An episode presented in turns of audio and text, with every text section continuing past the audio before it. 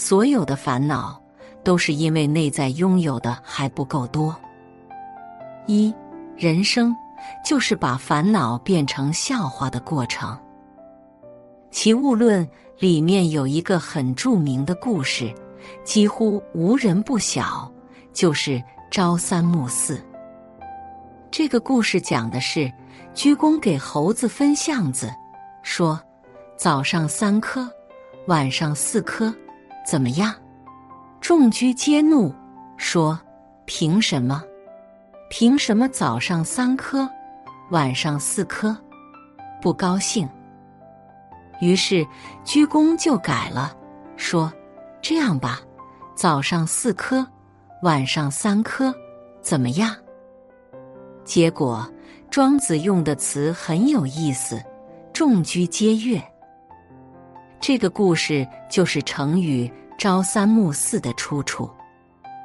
一般人在学这个成语的时候，会觉得这说的是某个人想法、做法总是更改，老是变来变去的。其实，“朝三暮四”的真正意思是，我们每一个人。都活在一种自己关于价值的习惯性判定里面。如果你习惯先拿多一点儿，再拿少一点儿，结果有人给你讲，先少一点儿，后多一点儿，行不行？虽然总量一样，却受不了。你觉得猴子很可笑吧？其实我们也都是这样，朝三暮四。是一种灵长类动物普遍拥有的心智模式。以我接灵长，我们总是很习惯按照某一种内心设定的要求去做出判断。当别人给出的建议与之不符的时候，抱怨就产生了。我们总是习惯性的对自己马上要经历的状态有一种假想。哪怕这个假想很愉快，但也会形成一种障碍。这种障碍令我们发现，如果别人给出的条件与自己内在的期望不一样的时候，哪怕只是顺序上的不一样，我们都会被这个情绪绑架。抱怨的本质就是后来事情的发展或者别人的反应与你的期望不同。但别人并不知道你的期望，于是这样就产生了怨这种情绪。怨乃百病之源，也是百苦之源，一切烦恼皆从怨来。对照朝三暮四，你就知道，原来抱怨是如此可笑。二，活在当下才能快乐。王阳明曾说。只存得此心，常见在辨识学。过去未来事，思之何益？徒放心耳。只要能够时常存养自己的心，就会经常觉察到心的存在。这便是做学问。过去的事情已经过去了，未来的事情还没发生，想他们有何意义呢？如此胡思乱想。只会让自己白白丢失了清明的本心。一个人要想获得快乐，就得有活在当下的智慧。曾经有人请教马祖禅师如何修行，马祖禅师回答：“饥来吃饭，困来眠。”这个人很奇怪，说：“别的人也是这样做的。”难道他们跟你同样用功吗？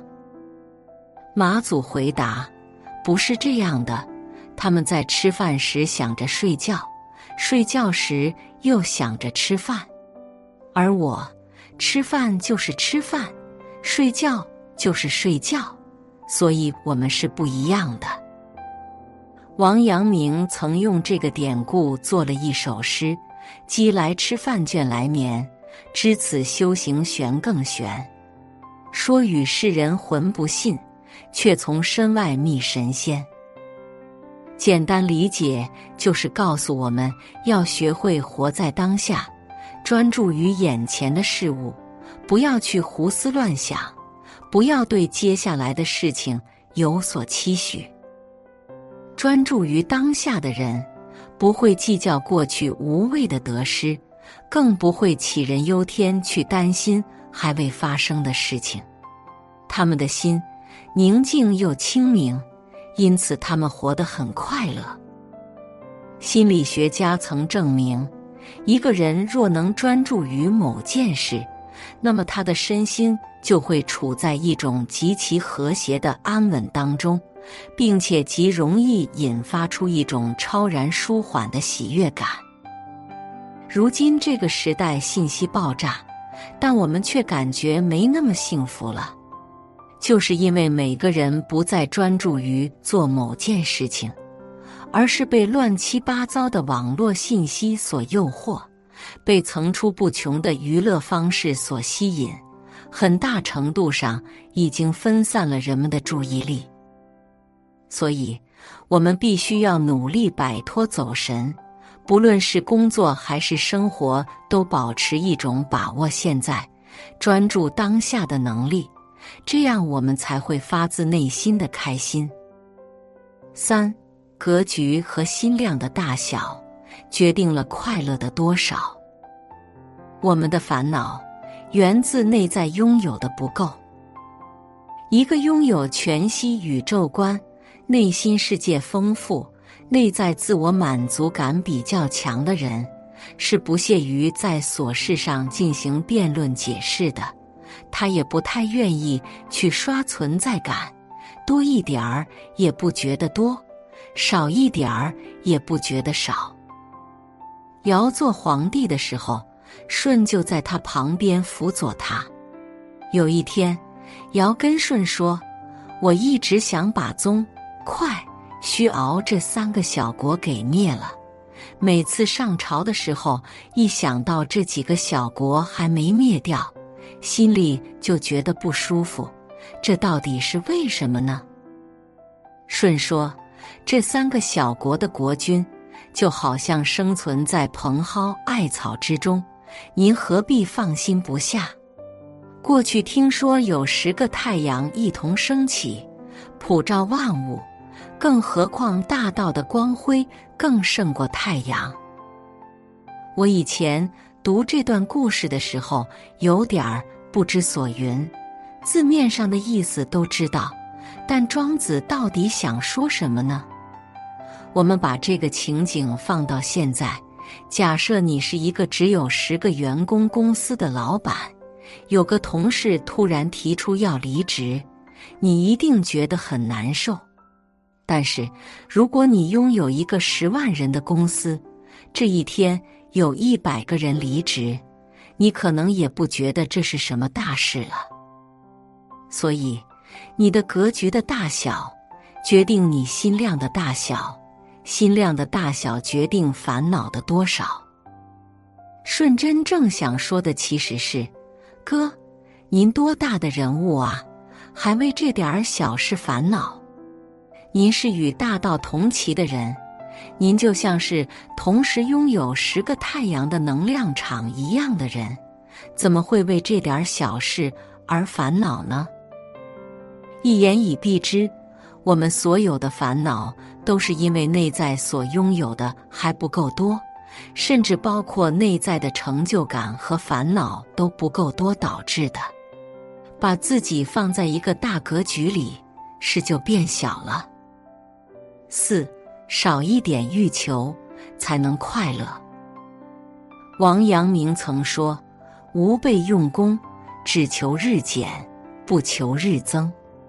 减得一分人欲，便是复得一分天理。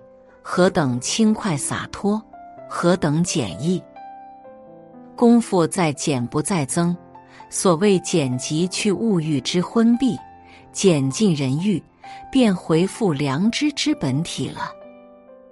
古代的圣贤都在告诉我们，过多的欲望是一切痛苦的来源。若是我们把自己的快乐建立在欲望的满足上，一旦欲望没有得到满足，那快乐也就荡然无存了。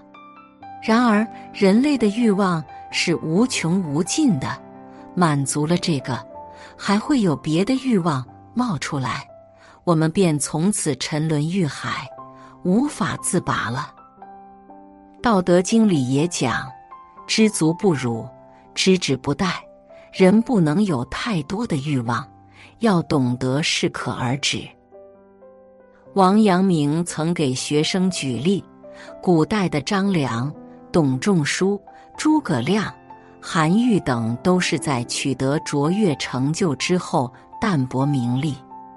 正因为他们自身的欲望很少，所以才能专注于事业，最终取得了过人的成就。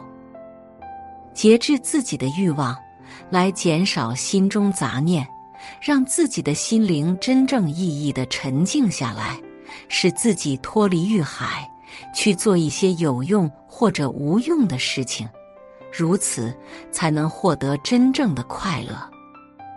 五，做一点无用的事。精神等级的差别，在于愿不愿意。花时间在喜欢但无用的事上。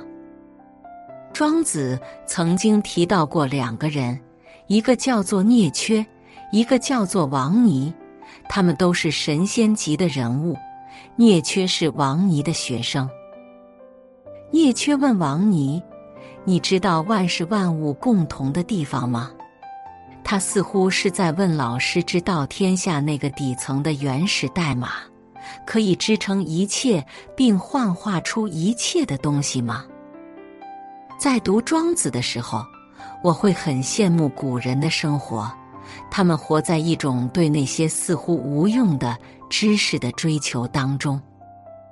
只有在古代，没有脸书刷，没有房子要炒，没有学区房要买，没有大笔的钱可以花。大家都穷得叮当响的年代，才会有一些人去问这些无用的问题，做一些无用的事儿。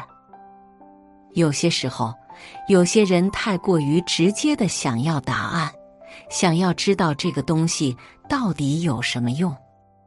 我认识很多朋友，他们总是直接问：“有什么用呢？”其实，当一个人在研究到底电子和磁力线之间有什么关系、怎么切分、怎么转换时，他怎么知道后来会发明出电灯？最开始的人研究点、线、面的时候，他怎么知道这些东西对于后来盖房子，甚至是制造航天飞机有什么用？一个人和另外一个人在灵魂上的等级差别，只在一件事情上，就是他是不是能够每天抽出一些时间，去享受那些无用或者暂时看不出来有什么用的事儿。如果你有一个朋友，他跟你说的每一句话都是有目的的，他每天接触的朋友都是对他有用的。起码在当时，他认为是有用的，你一定会觉得他真的很市侩。一个人的内心，有用的东西比例越大，无用的东西比例越小，那么他在精神上越贫穷。而富人精神上的富裕，则是无聊得起、无用得起的人。改变并决定。你命运的，可能就是那些看似没用的事，那些曾经被我们认为无用的东西，那些不知道学了之后到底有什么用的知识，现在看来，可能终将会成为拯救人类的最重要的知识。而那些我们所认识的没有什么用的朋友，我们所做的那些没有什么意义的。仅仅只是让我们觉得快乐的事情，最后可能成为我们最重要的事业。如果你是一位家长，不要把孩子的时间完全花在你认为有用的事情上，就算再忙，也要挤出一些时间让孩子去发呆、去无聊、去自在玩耍。谁知道早年那些疯狂玩游戏的人，如今会变成著名的游戏主播，年收入上千万。他们一年的收入比他们的爸爸妈妈、爷爷奶奶、外公外婆，还有姑妈姑父以及叔叔婶婶，所有亲戚过去一年的收入总和还要多得多。让自己变成一个精神富有的人的最有效方法，做一点儿看似无用的事。